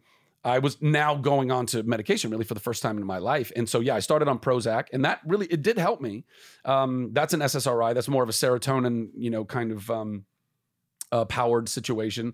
What is this? SS, re, NS serot- the serotonin reuptake inhibitor, but I can't remember the, the first S. Anyway, Yeah. anyway, most, most antidepressants, um, uh, that I know of, I, I'm not an, ex, uh, an, uh, an expert or authority on this, but most that I know of are SSRIs. They are serotonin focused um, antidepressants. But there are others like Wellbutrin, which is what I ultimately, you know, uh, switched to, which is a um, uh, that that's kind of focused on more of a dopamine. It situation. releases dopamine. It's It- one of the only drugs that releases I dopamine. think I think, or well, one of the only antidepressants. Antidepressants. I, I, but again. uh, Don't- I- yeah, we're yeah, not yeah, we're not giving here. anybody medical advice. Uh, and but since we are talking about this, I but I would encourage everyone out there if you are struggling with a consistent depression or anxiety, please do not hesitate in trying to get some medical help. There is nothing wrong with it. There is no stigma about it, and I'm No. telling you, I am living proof that. Uh, you know, I feared it. I felt I feared the stigma, and I felt, oh, it's not going to work, or it's going to make me a different person, or whatever. And I am so grateful that I made that decision. And I, but I'm also not suggesting that everyone go try Prozac or Right, you have to Wellbutrin. These are all very right. different experiences for very different people. So please contact if you if you do feel like you need it, go get it. I encourage you with everything in my heart. Please go go get that assistance if you need it. But talk to a psychiatrist, Yes. a licensed professional. Tell them what's going on. way, yes, but- and be patient with it because as as Mike was saying. You know, sometimes it doesn't work right out of the gate. First of all, it takes about a month to even really kick in with a lot of antidepressants. So you got to give it time. And in that time, like when I started on Prozac, so one of the reasons I, was having, you know, a lot of anxiety and anxiety attacks, attacks and things that would then also kind of tie into my depressions and all these things. And so um, some SSRIs are also very good at you know helping to cycle down your anxieties and then therefore helping with the depression. So I believe Prozac is is known to to do that. So I was taking that, but you know with with, with a lot of uh, pharmaceuticals, some of the side effects are the very things that you're trying to battle. So like with Prozac, you can get you can get like a higher anxiety. I was already having high anxiety, and then I started getting some really high anxiety, and it was gnarly. But you gotta you got to be Give very patient give it time give it you know be in a space where you can do it and have the people around you but also remind yourself as my therapist reminded me he goes you have to tell yourself this is just your brain remember. This is your brain you are not there's nothing to actually be anxious about. This is this is a great reminder of how your body can hijack your mind and you're like oh my god i'm on pins and needles i've got so much anxiety. It's like oh my no i'm not. There's nothing wrong in my life right now. It's this thing that is essentially affecting my body in the way that it's affecting it. You are Yeah. you know Yeah. biohacking it right and so then on the other side of the anxiety, that that did dwindle, and then I was in a much calmer state of the serotonin, you know, reuptake, um, in, inhi- inhibited in, in, inhibition. I don't know, Whatever. uh, and I and I felt much better, much m- more stable, Yeah. uh, calmer, but more lethargic, ti- more tired. Libido was all messed up, like all you know things that you know there are these other There's things that, that here and there. sometimes you know are not what you want, but but ultimately it got me out of the darkness enough where then I could start actually thinking much more uh, critically, much more um, uh, I could see reality in a, with more perspective. Sure. And then in that, and d- diving deeper into now all of you know these these uh, these uh, you know Huberman podcasts and things, and learning more about my body and how it works, um, I became uh, much more aware of what I think was going on in my life, which was a massive dopamine uh, deficiency. So that's why I thought maybe I should go and try. That's why and, Wellbutrin. Well, yeah, and and sure enough, man, like it. I just. I think it's like what you ultimately hope for with something like this, which is that you don't feel anything other than normal. And I feel kind of normal, the most normal I've maybe ever felt in my life for the first time in my life at 41. Yeah. Yeah. Because I I didn't realize just how much anxiety, depression I was suffering through my whole life, man. Like until I didn't know that this constant which turned out to be anxiety, this constant feeling in me of being like walking on eggshells, which was no shocker. I mean, that was my childhood was very much uh, like that. So it builds those patterns in you. You you are your mind, those synapses are created, and then all of a sudden you live a life that is accustomed to how you survived as a child in your household and in your community. That's an ego, guys. That that's how that works. It's a it's an incredible like safety device, life raft, uh, uh, um, suit of armor that we get. Right. But it, it, but it's not the end all because then you at the end, if you don't go actually work on the traumas that you suffered, that your ego allowed you to suffer through and survive, if you don't go work on that, then you end up this crippled, contorted, this you know this this this um uh, armor is now crinkled up on you and crunching you in, and you know you, you think you're walking around and you're fine, but you're really all messed up inside Yeah. because all of these you know hits and and and Yeah. and, and uh, so anyway I, I think that uh, I, I think diving into all of that stuff and, and recognizing that more and recognizing what I, I really believe was in my childhood and in my traumas I was constantly going toward addiction really i mean dopamine is uh, you get dopamine from almost any addiction and i didn't realize that like my video game playing as a kid which was extensive and still i play games now Yeah. like i i always you know you you always kind of know like yeah i guess i was you know Guess I was a gamer. I, well, no, no, no. Meaning like, uh, yeah, certainly a gamer, but no, I guess I was, you know, running there to get away from my problems or whatever. But you, what you don't realize is that you're not just distracting yourself; you're actually addicting yourself to a thing. And by the way, that can be so many different things. right. I mean, Drinking, sex. drinking, uh, sex, drugs, all that stuff, but also like, you know, compulsive uh, buying. Like, there's a lot of collectors, you know, a lot of people that love collecting things. And guess what? Part of part of the reason why people are hardcore collectors is because you get a little hit of dopamine every time you get that thing. That's true. My mom was a compulsive shopper, and part of the reason why is because it was one of the only ways she felt like she could succeed. Dopamine is this incredible drug, bro. Like. It, it- we need it evolutionarily. The reason it, it is both, it is the reward and encouragement drug in our life. So if we don't have dopamine, we don't continue to go like try and challenge and you know it was essentially I'm I, I'm and again I'm not the scientist here, but from the things that I've read and listened to, you know, evolutionarily we needed it to in order to push us to go run miles and miles and miles and miles and miles and miles to go find prey somewhere out there that hopefully wouldn't kill us while we tried to kill it and then bring it miles and miles and miles and miles home and then find a new location and a new location and a new place to set up camp. Without dopamine, we wouldn't get it because dopamine so I'm going to go on and you and you could be and you could be deficient, surely deficient on dopamine. And a lot of people are deficient on dopamine that don't know that they're deficient. Yes, yes, because because essentially dopamine has diminishing returns, like almost every you know thing, every drug, every every hormone. you- If you if you're hitting it too hard, it eventually stops doing the thing you want. It's you know uh, at its highest level. So. Then what happens is, and I think this happened starting early on as a child, and also moving up to the Northwest when I was in middle school, which was that was the first probably clinical depression I ever had because I went from being in sunny Southern California and a Cali kid, and up to Seattle, and I was this new kid and super nerdy, and all the kids like did not like me, and oh man, and I and and it was like the seasonal depression stuff. Like for four years, I was living in this gray, dreary. Oh man, it was hard. But again, I didn't recognize, nor did my parents, because they weren't tuned in enough that I was clinically depressed at that point, like hardcore clinically depressed. And I was also in this very traumatic household where my, my mom and stepdad fought like cats and dogs. A lot of incessantly. dysfunction. So much dysfunction. And so I would go to these video games or rollerblading. Oh my God, I was a huge rollerblader when I was in middle school. No wonder all the kids loved me. And um, and uh, so, but I would do these things, and these would give me my dopamine, and I was very addicted to these things. I had to go and do these things. Well, eventually what happens and you don't know it is that you need more and more and more and more and more and more and more and more and more just to get the same kind of feeling that you started with. And eventually that you have to pay the piper on that. So this is one of the coolest things i've learned. Dopamine kind of works uh, on like in this lever in our mind if you will like a seesaw okay right? And it's this pleasure pain seesaw. Now pain by the way is not just physical pain. It's really just kind of any dur- anytime you're under duress creative duress mental duress physical duress. Like if you're trying to solve a problem that can be the pain side of of the lever. If you're in physical pain you, that can be the pain side of the lever things like that. And the other side is pleasure. It's the dopamines and serotonins and, and things well specifically dopamine and the, and it's this feel good. It's a reward. So when you go work hard, your body then feels good. So like runner's high, going to the gym and lifting weights, you're really putting your body through it, and you feel great on the other side of it, right? I need It- dopamine. It, fe- right. Well, so check it out. I need dopamine, Ryan. So check it out.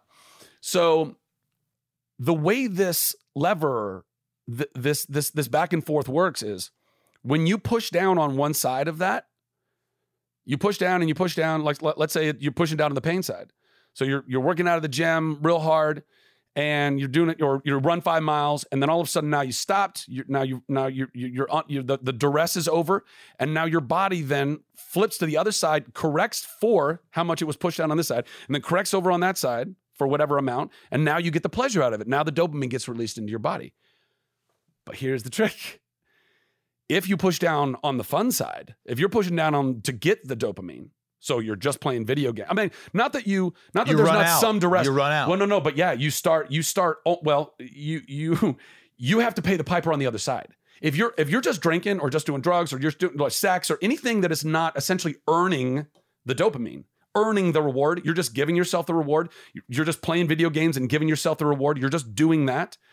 That still has to balance back the other way, and people don't know that. That's why you feel horrible the next day after you've gone out partying too hard or or when you've gone and had sex with somebody and it didn't it was soulless and it didn't mean anything. You're like oh my you know what why do i feel so horrible about this? Well part of it is that. I mean part of it is a spiritual thing but also part of it is your body was like didn't earn it. You, you didn't earn it. Right, right. you know, it's it's it's it really interesting. So so then if you'd end up doing that a lot, and I do it, and I've self-medicated in so many ways for so long in my life. I still do in ways. You know, I mean it's but I think I've I'm at a much healthier place in my life. And again, I feel very good about who I am. You're aware, more aware. Far more awake, absolutely. But the concept is crazy and it's real. And I think that if we can understand that better, we can tr- love ourselves better and understand that, hey, don't go after the cheap dopamine. Go after the good stuff. Go and go and take care of your body. Go take care of your mind. Take care of your heart. Take care of your soul. Take care of each other. Those those things are all a little accomplishments. Waking up in the morning, you know, like what um, you know, they, they always say, you know, first thing in the morning, you want to wake up and make your bed. It's not to have a cleaner room. It's because you get your first hit, your first hit of Feeling dopamine of accomplishment. it's a you get your first little hit of dopamine and you want that because it's it it's a it's kind of like a there's a make my bed. momentum to it. The more dopamine you can kick in earned in these little accomplishments you know you know like I, i'm so envious of people that are always so like they wake up in the morning and they are so on it and they're like they got a checklist a ba, ba, ba, ba, ba, and you can sense it. They are happier people. I mean some of them are incredibly like anal or whatever anal retentive but that aside, it for to be able to be like so into accomplishing the things that you want to go and accomplish and you earn them and you definitely feel more and also it makes you feel like you can accomplish more. That's part of the encouragement part of dopamine. You get the reward but it also encourages you and more and more. You can do more. This is why you could keep running from one mile to two miles to three miles to, Ryan's nodding.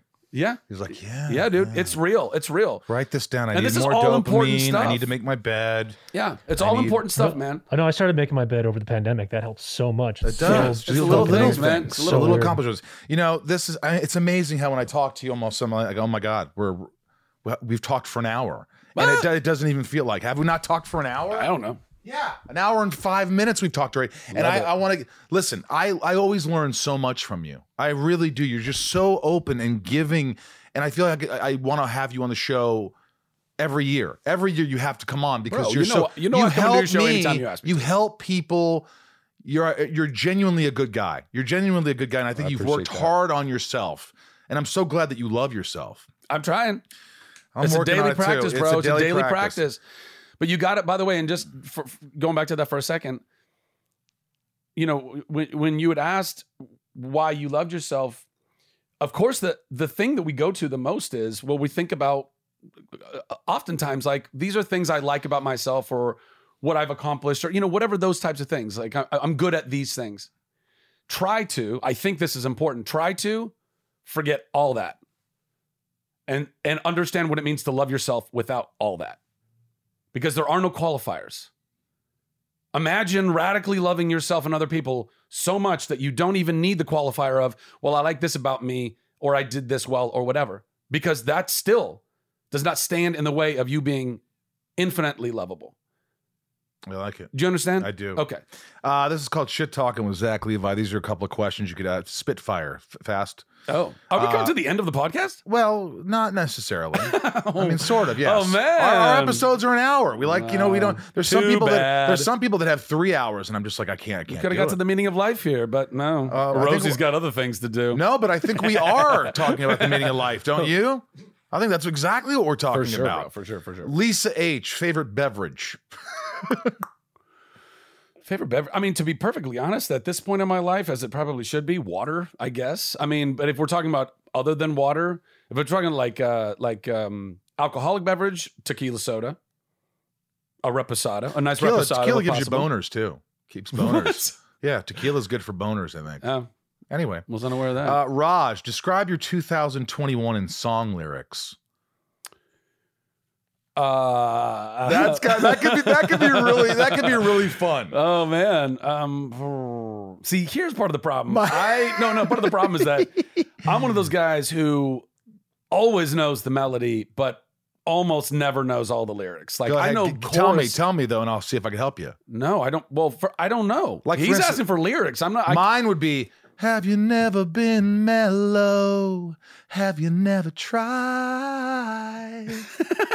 what song is that? It's uh, Olivia Newton John. Olivia Newton John. Oh man, she's oh okay. I got one.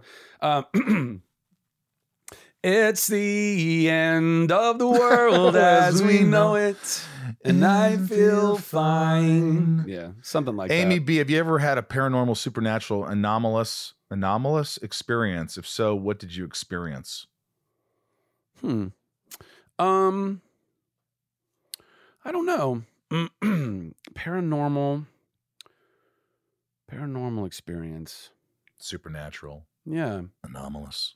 Anomalous. Is that what the word is? Anomalous. Well, I do feel like I might have seen some kind of UFO once in I the think I did too. Yeah, yeah, yeah. Ooh, but we I feel like everybody might. Oh I don't know. yeah, they And then the government's always like, "Oh, we were testing rockets," and we go, "Oh, it was just rockets," but really, it was all aliens the whole time. It's no, it's. By the way, there's so many new documents coming out Oh, talking dude, about like the government's like, "Yes, oh yeah, they're Dude, real." don't even get me started. We don't know what to do. Don't get me started on this. There's so much shit coming out. We can talk about that It's for hours.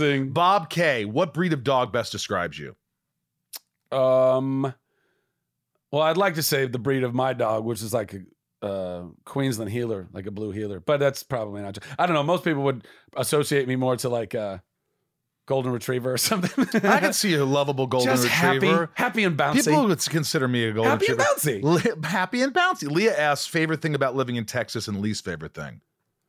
Uh, favorite thing. I mean, I don't know. It's super groovy. I mean, particularly Austin. I just think it's a, a gro- I, I live out uh, just outside of town, but I still get, get into Austin a good bit, and I I just I love my friends there. I love the community there. I love the art scene and the vibe and the food, and very very big on Austin, um, and all that jazz.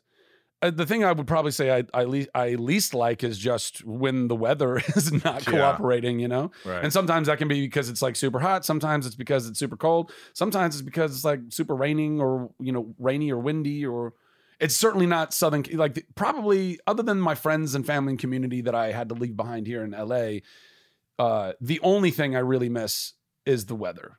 What you know, everything else uh, you guys can have. You can have it. Uh, Leanne says, not a question, but a comment. Thank you so much for all you do for promoting mental health awareness. Really appreciate all you do. Amen. Mich- Always. Michelle K, what can you do today that you were not capable of a year ago or maybe two years ago? Mm.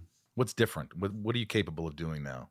Well, I'm I'm capable of throwing a better football, which I appreciate. Good. Um, But I, you know, yeah, I mean, I don't know. Going back to literally what we were talking about before, I'm I am more capable of loving myself now than I was a year ago, and Yes. and therefore two years ago, or or you know three or four, whatever. I think every again, you know, we're every day we're the only person we're competing with is ourselves from yesterday. That's it. If we're competing with anyone or anything else, then we've lost the plot.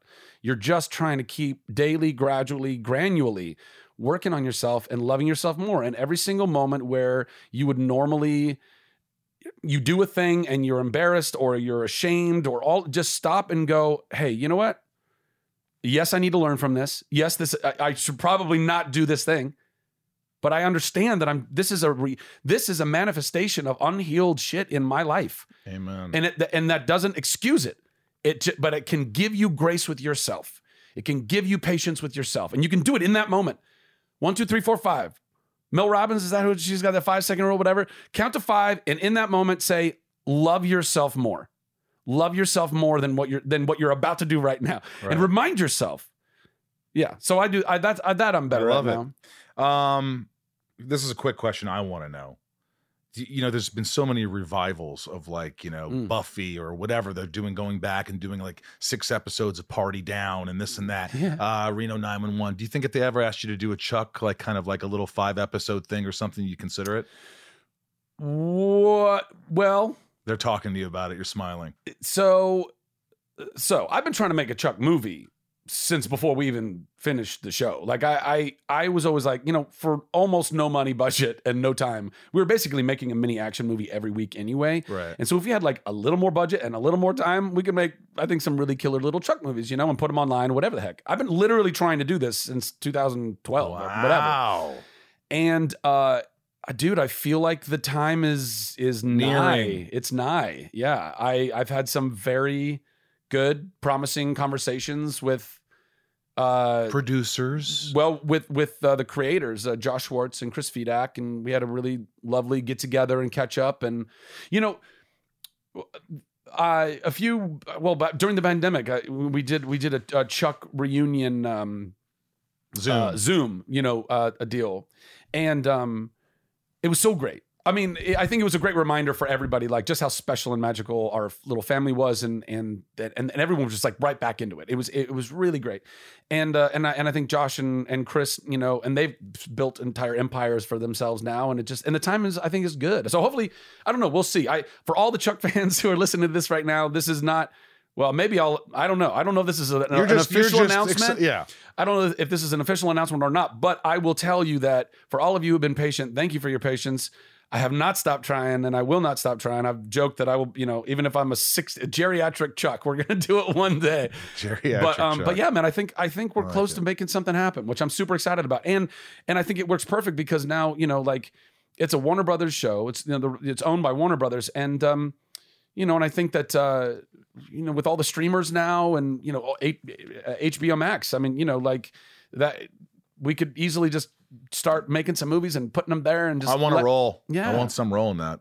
Oh, we'll work on that. We'll work on that, We'll dude. on uh, that. lastly, I mean, I know this is kind of a dark subject, but I know you lost your mom in 2015 to cancer. Yeah. And I know it's been no, si- no, no, not to cancer. no. No. Also, also, I appreciate that, but not dark. It's not dark. I, I, I just want to know how Yeah. you how you deal with that because there was a lot of dysfunction, and I know you loved your mother, and I know there was a lot of it was tough. But uh, do you feel like you still think about it? Do you still deal with it? Is it something that you'll always deal with, or you you pretty you feel pretty good about? No, no, I, I, I don't know, man. I mean, look, in, in the midst of all of the insanity that that was my relationship with my mom, you know, for the last you know 13 years or whatever, we didn't have a relationship. I, I, I attempted to help her in as many ways as I could without enabling as as much as possible, which is very difficult sometimes. You know, like. I mean, you know, at one point she was she was basically going to go to jail or go to um, or be homeless, and you know, like you don't know what to do because your mother is very mentally unhealthy, very f- mentally uh, and and emotionally very unhealthy, and unless somebody like that sees uh, like a really hard like hits a real wall, are they ever going to recognize that they need help? And so you're put in this weird gambit. Really, it's like, well, I don't want my mom to be homeless but I also don't want her to keep being the thing that would make her homeless, like in her in her unwellness. so we we danced for you know 13 years of trying to do the best. I was doing the best I could, um, you know. But uh, in that time, and even after you know when she died, I, I wept for three days, super hard, and then I stopped, and I didn't cry anymore after that until I went to therapy uh, you know, not two two years after that, thinking I had dealt with it all the time. Like I didn't, even when my mom was still alive, I would be like, you know, I don't, I don't hate my mom. I don't, I don't, I don't hold anything against my mom. Well, I was suppressing so much shit, so much shit. So I, I you know, if you're not metabolizing that, then you think you've dealt with it because you've done some mental gymnastics to convince yourself that you have. But you have to go feel that stuff emotionally. You got to actually feel it.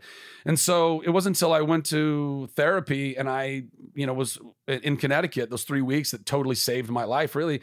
And one of my assignments was write a letter to your mom and your dad. And I, you know, it took me 10 minutes just to start. I was crying so hard when I first started to write this. Le- I couldn't, 10 minutes went by and I couldn't, I, every time it, the pen would go to paper, I'd be like, I mean, it was gnarls Barkley.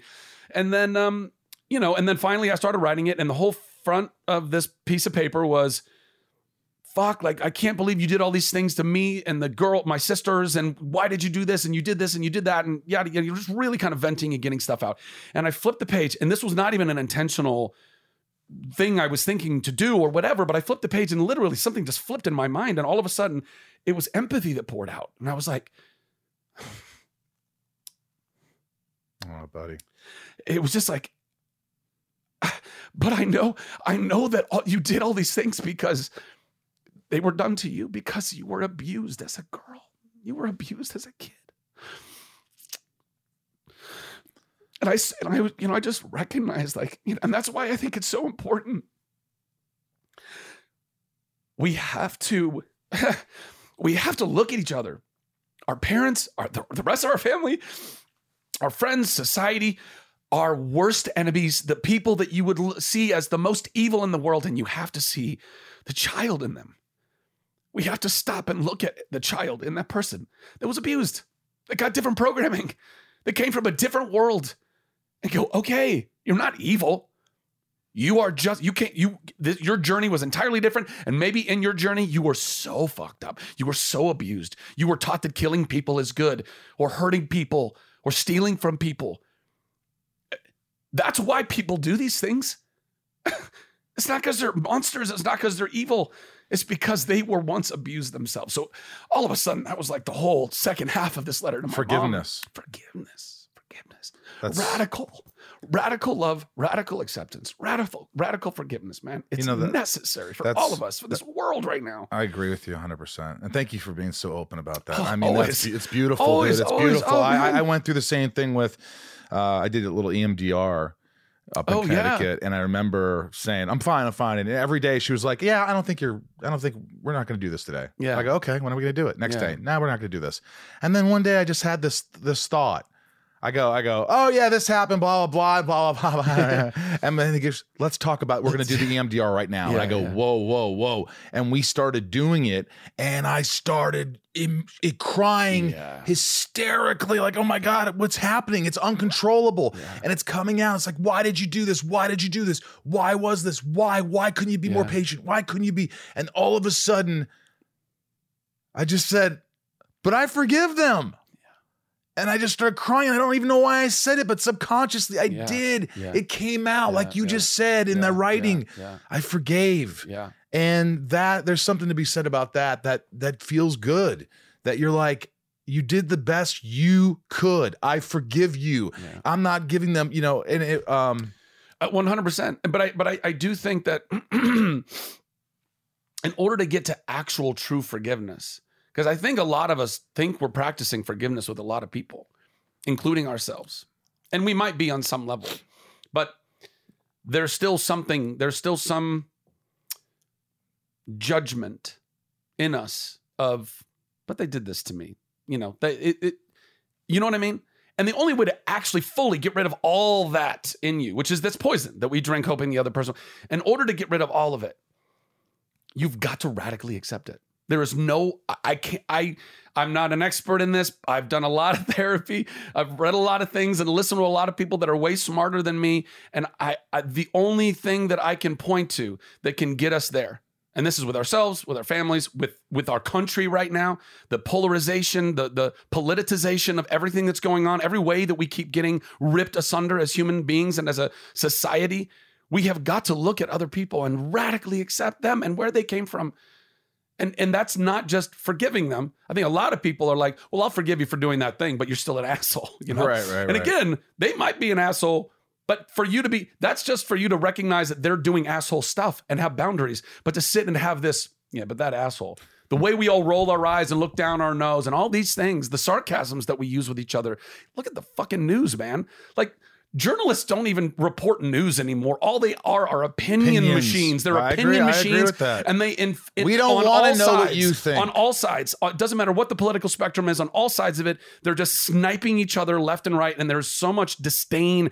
There is so much hubris. There, it, it makes me sad. It makes me sick to my stomach that this is the way that we're being led as people.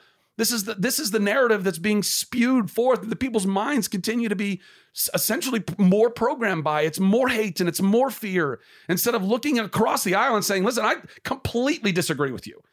but I know that you're still. I, I mean, whether you believe in God or not, you're a creation of. I, I would say, child of God.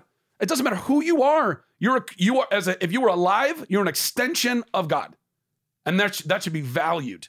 It should be valued. We should value people on that alone. Anyway, bye I, bye bye. I love you. I love you too. This is this has been fantastic, and this is by the way, just so you know, this is probably the longest podcast I've done in a while. I never do more than like fifty-five minutes an hour, Right, right. and I, c- I can I'm talk taking to you you the forever. distance. No, no, you you take me. Go the I am distance. so.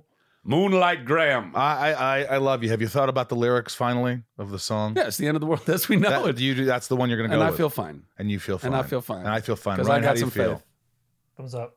Thumbs up for Ryan. Thumbs up from me. Zach Levi, you're an extraordinary human being, a great man, a good friend, great friend, and uh, you're always there. You're always there, and I appreciate you coming on again. Man. Bless you, man. I receive you. all of that. I echo it right back at you.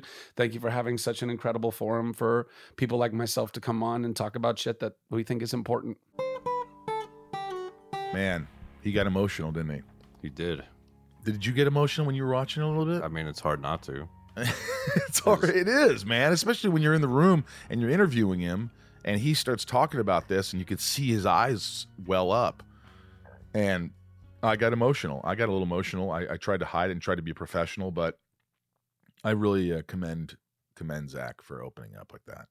You know, it's uh, he's a sweet guy, and if you came here again for Zach Levi and you like the podcast, I hope you'll stick around and just come to listen to me talk to people and uh, watch people open up and and I think it helps humanity. I think it helps you know when when guests open up or they say I always learn something from them. There's always they, you know you'll get something. Sam. You, you know as long as they open up and and usually they do. Everybody you know has something going on in their lives. We've all faced adversity, so. Uh, thanks for tuning in. Uh, again, the at Inside of You podcast on Instagram and Facebook. Follow us and then in Twitter at Inside of You Pod. Go to the Inside of You online store if you want awesome merch. Um, sunspin.com if you want merch and you want to Zoom with me. Uh, we're going to do a StageIt show January 29th. January 29th at 2 p.m. and 6 p.m. Pacific Standard Time. Please get tickets and listen to the band. We're going to play live virtually. It's our first show in a couple months. We're really excited and uh, awesome. So I'm going to read the top tier patrons. Ready for this? These are go to if you want to become a patron, go to patreon.com slash inside of you. Uh, I love these guys. They really support the podcast. Nancy D, Leah S, Sarah V, Little Lisa, Yukiko, Jill E, Brian H, Nico P, Jerry W, Robert B, Jason W, Kristen K, Amelia O, Allison L, Raj C, Emily S, CJ P, Jennifer N, Stacy L, Jen S, Jamal F, Janelle B, Mike E, Eldon Supremo. Eldon Supremo. He uh, on a Zoom he puked when I was talking to him. It was beautiful. It was Crazy guy. I love Dan. 99 more, Ramira, San Diego M, Chad W. Yeah, he's going to be a lawyer too. So instead of taking the bar, he's going to take the barf. right, Dan? We made that joke together. yes. I love him. Santiago M, Chad W, Leanne P, Janine R, Maya P, Maddie S, Belinda N, Chris H, Dave H, Spider Man Chase, Sheila G, Brad D, Ray H, Liliana A, Michelle K, Talia M, Betsy D, Laura L, Chad L, Rochelle, Nathan E, Marion, Meg K, Janelle P, Dan N, Big Stevie W, Angel M, Rhiannon C, Corey K, Super Sam, Coleman G, Dev Nexon. Deb Nexon. Dev Nexon. L at the where would he play? He'd play at the uh Uh, it was the band. the Palladium. Dev Nexon next Tuesday night at the Palladium, 8 p.m. Get your tickets now. Palladium. Dev Nexon. Uh, Michelle A, Jeremy C, Sebastian K, Gavinator, David C, John B, Brandy D, Yavor, Camille S, The C, Joey M, Willie F, Christina E, Adelaide N, Omar I, Lena N, Eugene and Leah. I got to meet all these guys. We did a big Zoom with all the uh, patrons, the top tier patrons, and I got to see a lot of faces. It was really nice. I liked it. Beautiful. Chris Chris P, Nikki G, Corey, Patricia M, Maria N, Heather L, Jake B, Bobbit, Ed A, Ed A, Ed A, Ed A. Ed A. What's up, Ed A? How are you, mate? Oh, ain't it? Ed A. It's Ed. Isn't it A. A? Ed A. Yeah. Yeah. Guys, thank you for listening. Thank you for supporting the podcast. And uh, we got another great podcast coming up, episode next week. Thank you to Jason. Thank you, Jason Nelkin, our editor, who sat in for Ryan today. Great job. Great to be here. Great to see you. Love it. Great to fart in front of you earlier. Love it. Um, thank you, Ryan, my wonderful engineer. And uh, thank you, Bryce, our producer. Thank you, Cumulus, Agnes, Katrin, Teresa, Kelly. Uh, you guys all rock. I love you and I appreciate you if you're listening, if you're listening to the podcast. But uh, thank you, everyone, for listening and uh, be good to yourself. If you have anxiety, if you have shit that you're dealing with, talk to someone, man. Get some help. I mean, BetterHelp. Ryan goes to BetterHelp. I don't know. Jen, uh, Jason, do you go to therapy? I don't, but I need to. You will. You'll go to therapy. Everybody should. Everybody should. We need to talk our shit out. Yeah. Check up on your body. Check up on your brain. Yeah. Yeah. BetterHelp.com. BetterHelp.com. Yeah. Is that BetterHelp.com? I think you put the code word in inside. They're not even a are they a sponsor on this episode? I don't know, but I'm giving them credit because I, li- I like these guys. Yeah. Shout out BetterHelp. Why not? BetterHelp. They're they're rocking. Um, all right, Michael Rosenbaum from the Hollywood Hills in California. Jason Elkin, also from the Hollywood Hills in California. Wave to the camera, Jason. Guys, thank you for allowing me to be inside each and every one of you. Until next week, be good to yourselves. I'll try to be good to myself. Jason, be good to yourself. I will. Good.